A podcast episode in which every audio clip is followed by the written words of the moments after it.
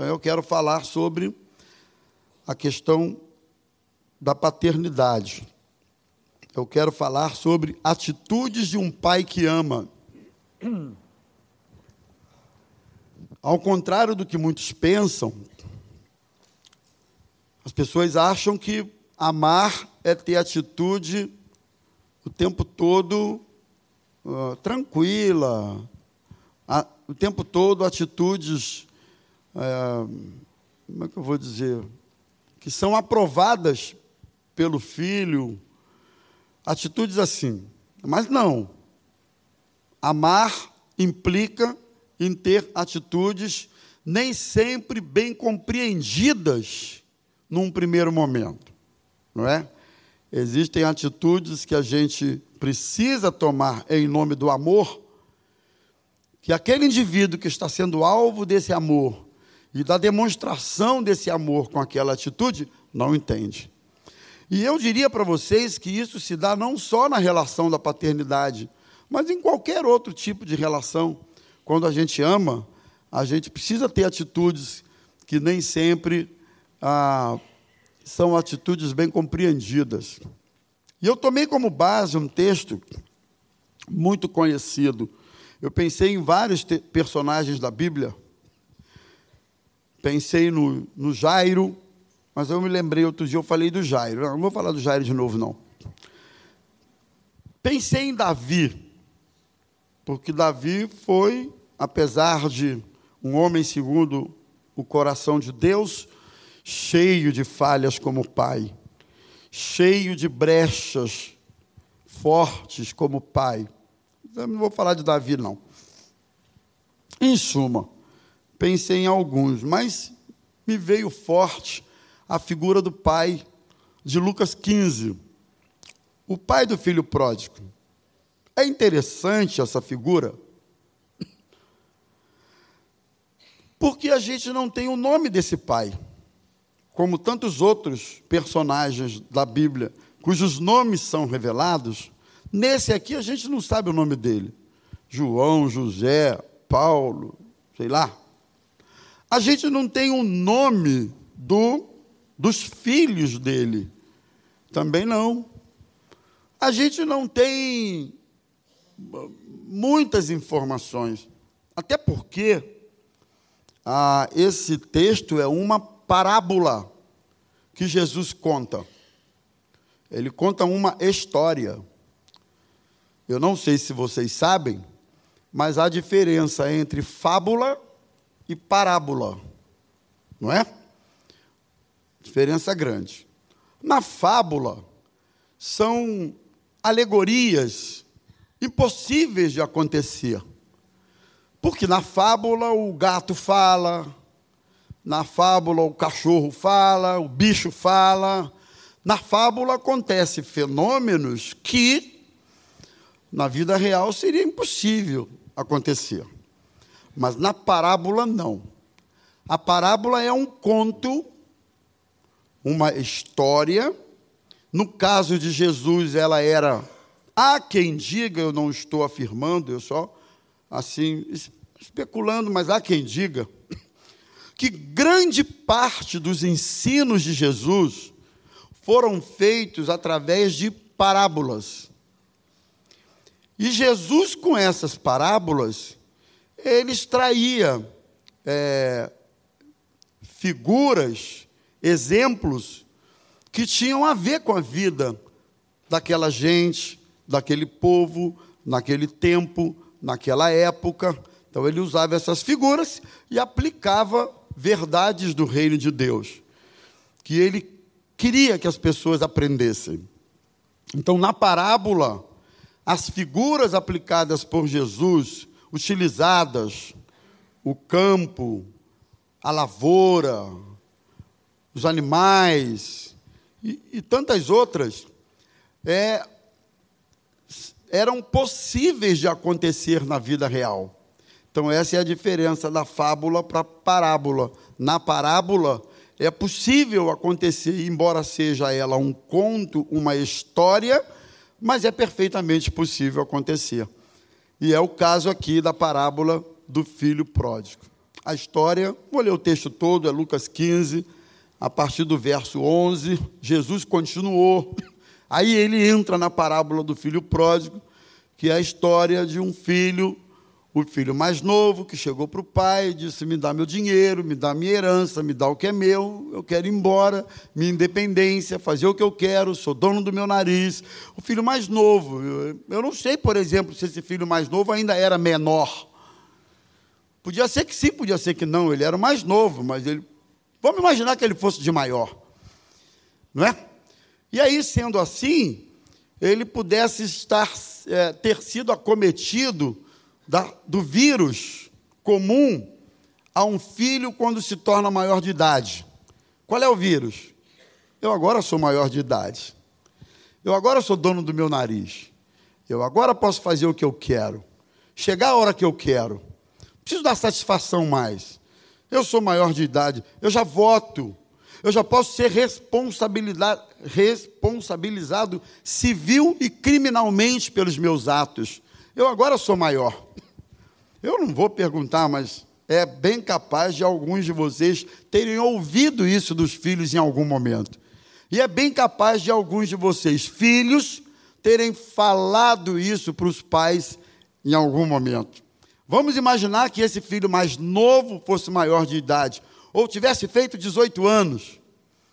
Ele chegou para o pai e disse: Me dá minha grana, me dá minha herança, me dá o que é meu sou dono do meu nariz, vou fazer o que eu quero, vou morar onde eu quero, vou fazer o que eu bem entendo da vida. E assim ele fez, e assim o pai atendeu. Deu a herança antecipada, ele foi embora, torrou o dinheiro todo. Depois que não tinha mais dinheiro, não tinha mais nada, não tinha mais onde dormir, não tinha, não estava ao relento, provavelmente, vamos dizer, estava sujo. Ele caiu em si e disse: Ó, oh, meus pais estão, meu pai está lá e os empregados dele estão melhores do que eu. Vou voltar, vou pedir desculpa, vou pedir para ele me aceitar de novo, vou reconhecer que eu não sou digno de nada. E ele voltou e o pai estava esperando lá. Quando o pai avistou, abraçou o filho e fez uma festa, comemorou, botou anel, botou sandália e re restabeleceu o filho àquela condição. Fez uma festa. Depois entra o outro e reclamou porque estava tendo uma festa e ele sequer tinha tido direito a uma também, já que durante todo o tempo ele ficou com o pai, nunca infringiu uma lei da casa, mas ele nunca tinha tido um privilégio.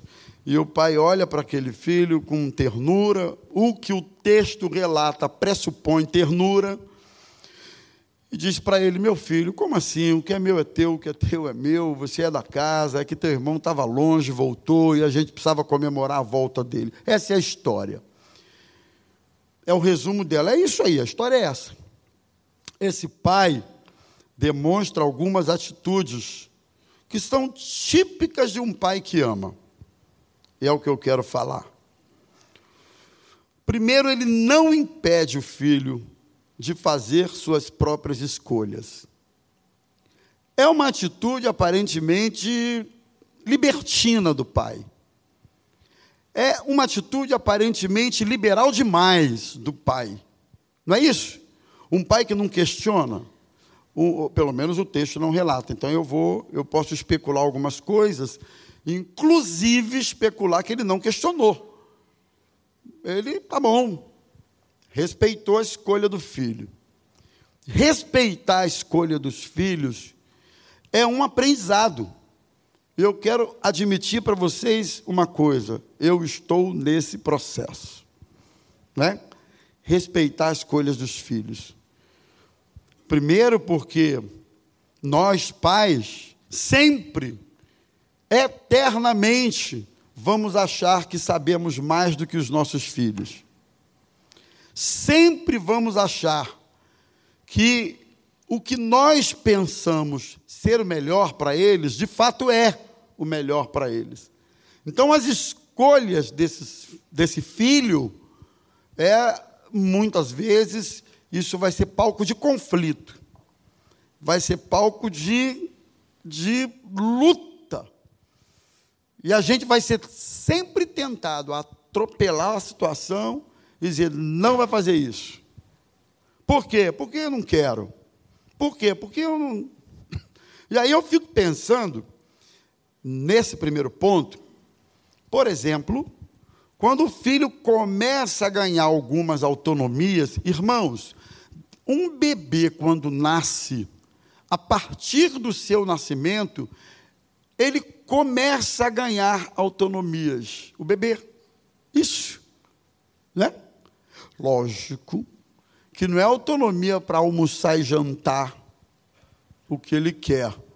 Não é, não é autonomia, entendam. É, é, são autonomias paulatinas e compatíveis ao tempo da vida e da maturidade. O tempo todo o ser humano está amadurecendo. Então, um bebê, quando nasce, ele começa, sei lá, me ajuda aí, ele, ele começa a mamar lá no, no, seio da mãezinha, depois você tem que ajeitar ele para rotar assim. Algum pai já botou filho para rotar? Só isso? Algum pai já botou filho para rotar? Tem pai surdo aí? Levanta a mão. Um monte de pai. Aí você ajeita ele, né? Sim. Algum pai já tomou gorfada de filho? Aquela gorfada aí, tu estava com aquela camisa já meio pronto para sair. Aí você, para quebrar o. Não vou dizer quebrar o galho da mãe, não está quebrando o galho de ninguém. É pai, tem que botar para rotar mesmo. Mas você não contava dele dar aquela.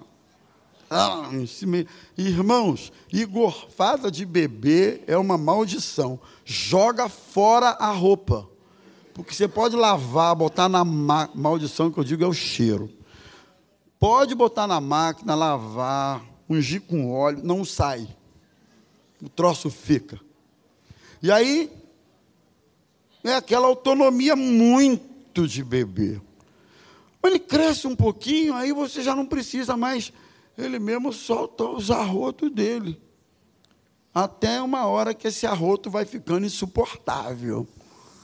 Não preciso entrar em detalhes, porque daqui a pouco a gente vai almoçar. Ele vai crescendo. Você não precisa mais limpar e trocar fralda, porque ele já pede para ir no banheiro, já, já sinaliza que quer fazer necessidades. É um outro nível de autonomia. E esse nível de autonomia, ele vai acontecendo durante toda a vida. É a pior coisa que tem é quando um pai não entende isso e ele quer cercear esse filho de ter essa autonomia avançando, acontecendo, fluindo na vida dele. Pior coisa que tem é pai colocar filho numa bolha. Eu nunca gostei disso. Eu nunca entendi que isso fosse saudável. É, não, não precisei fazer faculdade para saber isso acho que a percepção da vida me ajudou. Então, a pior coisa para o pai é entrar no caminho e impedir que o filho tome certas e determinadas decisões. O texto também não diz, mas deixa eu viajar. Pode ser e provável é que aquele pai poderia prever que o filho ia quebrar a cara. Porque ele sabia o nível de maturidade do filho que tinha e ele deveria saber que com aquele nível de maturidade, com aquela grana que ele pegou, ele ia quebrar a cara. Desculpa a expressão, tá, gente? É bem nossa. É possível, é possível. Quando você vê teu filho sinalizando com certas coisas, você olha assim e ele vai, né? Alguém aqui, quando o filho era pequeno, você disse assim: não bota o dedo na tomada porque dá choque, mas ele não sabe o que é choque, ele nunca sentiu o choque. E tudo que uma criança quer fazer é aquilo que você diz para não fazer. Então ele foi lá na tomada e você viu ele tentando botar o dedo na tomada e você foi lá e deixou. Já aconteceu isso com alguém aqui? Não sei se você vai ser politicamente correto levantando a mão, mas não levanta, não. Mas é possível que sim. Você ainda quer saber? Ele precisa tomar um choquinho na tomada, não vai matar, mas ele vai saber que ali dá choque. Tem certas decisões na vida que, que dão choque. Mas ele nunca vai saber o que é um choque da vida. Porque ele só vai saber o que é o choque da vida cujas, cuja, cuja cuja o impacto elétrico é muito maior do que aquelezinho da tomada, ele só vai saber o dia que ele tomar. Então, às vezes, a gente precisa deixar o filho tomar algumas decisões, mesmo que prevendo que ele vai dar umas caneladas por causa daquela decisão. Eu aprendo com esse pai que ama, que ele respeitou a escolha do filho. Um dos relatos talvez mais comuns que eu ouço de pais crentes é o seguinte: Pastor, eu fiz tudo certinho com meu filho. O que foi que aconteceu? Que depois de uma certa idade, o filho foi nada a ver com o que o pai ensinou. Ou então ensinou dois, três filhos a mesma coisa. Um foi para um lado, outro foi para o outro, outro foi para o outro. Pastor, o que foi que aconteceu? A explicação que eu consigo dar é uma é a mesma é que eles vão tendo autonomia para decidir na medida que vão caminhando na vida. Alguns decidem caminhos bons, outros os pés se apressam para o mal, outros ficam ali eternamente se identificando como filho de pai crente. Tem filhos que amam dizer isso. Meu pai é crente, minha mãe, minha avó era uma mulher de oração. Só para ele dizer o seguinte: eu não sou, mas eu sou, não deixo de ser. Entendeu? Mas no, fundo não é nada, porque no Evangelho não existe essa coisa, ou é ou não é. Segunda coisa. Então, primeiro, pai que ama não impede os filhos de tomar suas decisões. Eu estou aí com os meus jovens filhos tomando suas decisões. E eu estou exercitando uma coisa Zazá, acho que concorda. Sabe o que é que eu estou exercitando? Eu agora estou dando conselho quando me pergunta.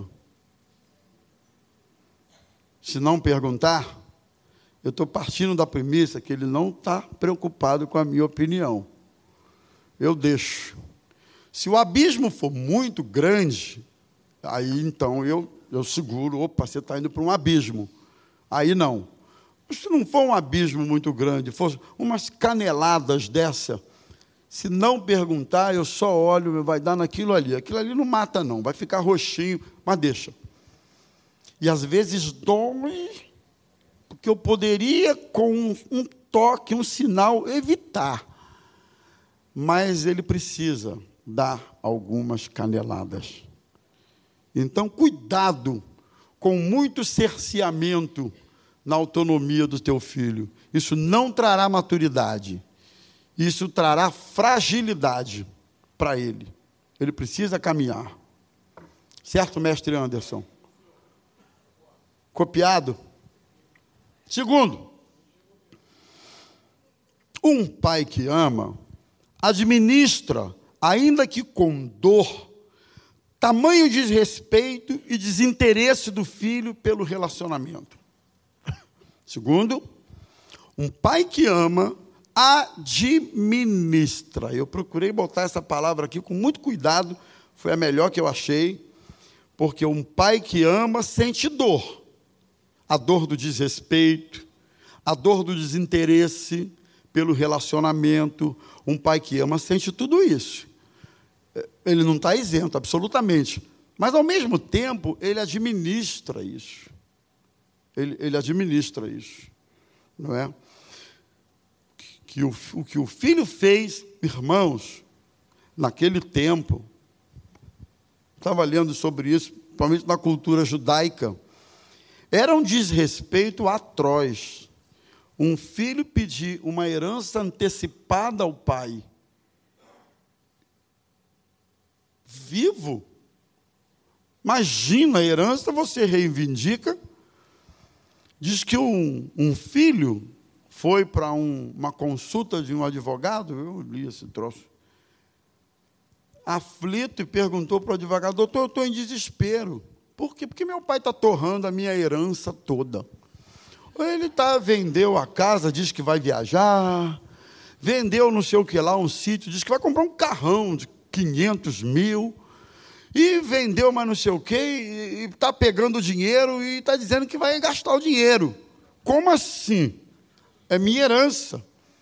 Aí o advogado disse para ele assim: ah, você está desesperado, mas então, qual o teu conselho, doutor? Ah, o meu conselho, você quer o, o, a herança, o bem do teu pai, acorda cedo, vai trabalhar e vai conquistar o que ele conquistou. Porque não existe, não existe herança em vida. Certo, mestre Braga? Herança é em morte. É depois que morre que tem herança. Então, você quer o que teu pai conquistou? Acorda cedo, luta, batalha, estuda, cava a vida e vai. Então, irmão, pedir uma herança antes da hora era um desrespeito monstruoso. Um desrespeito que, dentre outras coisas, demonstrava que ele não estava nem aí para o sentimento do pai. Ele não estava nem aí para o relacionamento com o pai. Ele não estava nem aí com o que o pai ia sentir ou deixar de sentir com aquela atitude. Eu estou falando para pais aqui nesta manhã, que já provaram desse veneninho aí. Talvez não necessariamente com uma herança, mas com coisas que demonstraram que ele não está nem aí para o que você vai sentir, não está nem aí para o que você vai achar, não está nem aí. O sentimento, a motivação da decisão é única, é o seu próprio interesse. Eu preciso vacinar meus irmãos aqui, porque eu estou falando aqui para pais cujos filhos são gratos, abençoados mas eu estou falando aqui para pais cujos filhos são ingratos. É duro para um pai reconhecer que o filho é ingrato, mas tem filhos que são ingratos. Então eu preciso administrar a dor do desrespeito, o tamanho do desrespeito, do desinteresse de um filho com a minha pessoa. Não é? Eu preciso administrar isso. Porque se eu não administrar, eu vou ficar revoltado com esse filho, vai ser pior. Se eu não administrar, eu vou, eu vou, em muitos casos isso acontece, riscar esse filho do meu coração é muito pior. Se eu não administrar, eu vou tomar atitudes radicais. E aí eu já vou para um extremo que já não caracteriza mais um, uma atitude de amor. Já vai ser uma coisa de vingança, de ódio, de. Vai virar outro negócio, irmão. Então você precisa administrar. Você precisa pedir a Deus graça. Porque se nós pudermos transportar o sentimento que a Bíblia usa dessa figura para se referir a Deus, e é uma figura, porque Deus é Deus, né? Deus não fica deprimido. Deus não fica arrasado, Deus está arrasado porque eu resolvi jogar na loteria. Deus não fica arrasado, Deus é Deus. Mas imagina você quando nós pecamos, a Bíblia diz: não entristeçais o Espírito Santo de Deus pelo qual fostes selados. Mas nessa linguagem que a Bíblia usa, ela fala de uma possibilidade desse Deus como pai, como é que eu vou dizer? É, sentir a rebeldia de um filho. Como acontecia com Israel em muitos momentos, que provocava juízo de Deus, provocava a própria ira de Deus, consequências enormes sobre aquele povo. Portanto, se você não administrar ingratidão, esse tipo de coisa, você vai se transformar num pai rancoroso, amargurado e infeliz. Terceiro e penúltimo, um pai que ama, demonstra paciência com um filho, aparentemente tão egoísta, tão insensível em relação ao irmão e ao próprio pai. Aí eu estou falando do filho mais velho. Aparentemente, tão egoísta, aparentemente, tão insensível em relação ao irmão que estava longe e voltou. Porque ele reclamou com o pai a comemoração da volta do seu irmão. Ele reclamou, ele reivindicou ao pai que fizesse o mesmo, ou, ou reclamou porque nunca tinha feito o mesmo com ele. Um pai que ama demonstra paciência com um filho egoísta, com o próprio irmão. Você que tem mais de um filho, às vezes um irmão é egoísta com o outro, né? Às vezes um irmão. Você já percebeu numa relação entre irmãos que tem sempre um que prevalece mais? Tem sempre um que, ah, se tem dois bifes, o maior é dele.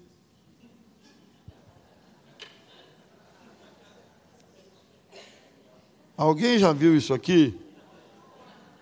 Maior é dele. Se tem. É, é, é, do mais velho. O mais velho, eu já falei aqui outro dia, né? O mais velho lá em casa foi uma festa. Teve de tudo para o mais velho: flor, carreata, saindo do hospital. Teve de tudo. O mais novo não teve flor, não teve carreata, nem pediatra para ver se ele estava respirando durante a noite. O mais velho teve, o pediatra era eu. Ela me levantava, vê se está respirando. Na terceira vez eu vi que era paranoia. Falei, deixa eu dormir em paz. O mais novo eu já disse, ele caiu do berço umas quatro vezes, ele voltou para o berço sozinho, e a gente levantou de manhã, estava ele lá numa boa. O mais velho é todo. Não sei, são diferentes. Então, o, o pai tem paciência com esse mais velho, que era um filho egoísta. E último lugar. É, é o último. Um pai que ama se compadece do filho. Depois de tudo isso que eu falei, né, o filho fez as escolhas, o filho é, egoísta. O filho não se importou para o sentimento do pai, nem para nada, nem para ninguém. Mas um pai que ama, o texto diz que ele se compadecendo do filho, ele se compadeceu, foi ao encontro, por um motivo muito simples. Alguém sabe qual é? Ele se compadeceu e foi ao encontro por uma razão óbvia, gente. Era o filho dele. Era o filho dele. Esse filho não voltou cheiroso para casa. Ele estava afim de comer comida de porco. Ele foi parar numa pocilga cuidando de porco. Não que isso seja indigno, mas eu não, não, não, hoje, mas na época lá dos judeus era indigno sim cuidar de porco. Então, quando ele volta daquela situação lá para abraçar o pai dele, ele estava cheirando porco. A roupa estava suja, fedida. Ele devia estar tá sem tomar banho, com mau hálito. Ele devia estar tá sujo, pés sujos, fedendo mesmo. Ele, ele devia não, ele estava nessa condição. E o texto diz que o pai o abraçou. O abraçou. Alguém que gosta de cheirar filho? cheirar o cabelo, o pescoço. O meu, quando chega em casa, ele agora está com essa mania. Ele já vem logo assim, todo para eu cheirar. Assim. Eu gosto de cheirar o pescocinho, o cabelo dele, beijar ele, sentir o cheiro dele. É muito, muito interessante. Às vezes eu sinto o cheiro dele cheirosinho. É. Entendeu o resto da frase?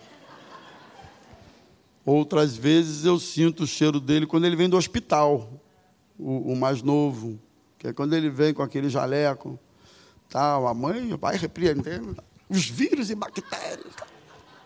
Eu vou lá, abraço ele, não nem aí. Mais velho também. A aí exorciza o ambiente. Um medo de bactéria que eu nunca vi. Mas eu vou lá, cheiro ele. É meu filho. O filho tem um cheiro único, irmão. Não é isso? Miguel tem um cheiro único. Não é o cheirinho da Manu. É único. Estamos, o Rafael e a Jade estão me olhando. Nós estamos orando para aparecer um cheirosinho lá também. Né? Nossos filhos têm um cheiro único. E eu acredito que quando ele chegou e o pai abraçou, aquele cheiro de porco, de chiqueiro, de alguma maneira sofreu uma. Que termo eu usaria? Uma mutação, uma, um processo qualquer, que o sensor nasal daquele pai só conseguia sentir o cheiro do filho. Por trás do cheiro do porco, do chiqueiro, tinha um outro cheiro que só aquele pai sabia identificar. Era o cheiro do filho. Por que, que você tem que abraçar teu filho? Ainda que depois dessas coisas que eu falei, ou dessas possibilidades, porque tem um cheiro nele, que é o cheiro de filho. É único, é uma flagrância única, inconfundível não se imita, não se falsifica, não tem mercado paralelo, paraguaio, do cheiro do nosso filho.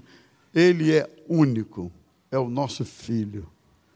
Então, ame o seu filho, cuide dele, porque um dia, irmãos, eu não sei exatamente como isso vai ser, não sei, não vou entrar em mas Deus vai nos pedir contas desse filho que ele nos deu. Não é? Que Deus nos abençoe.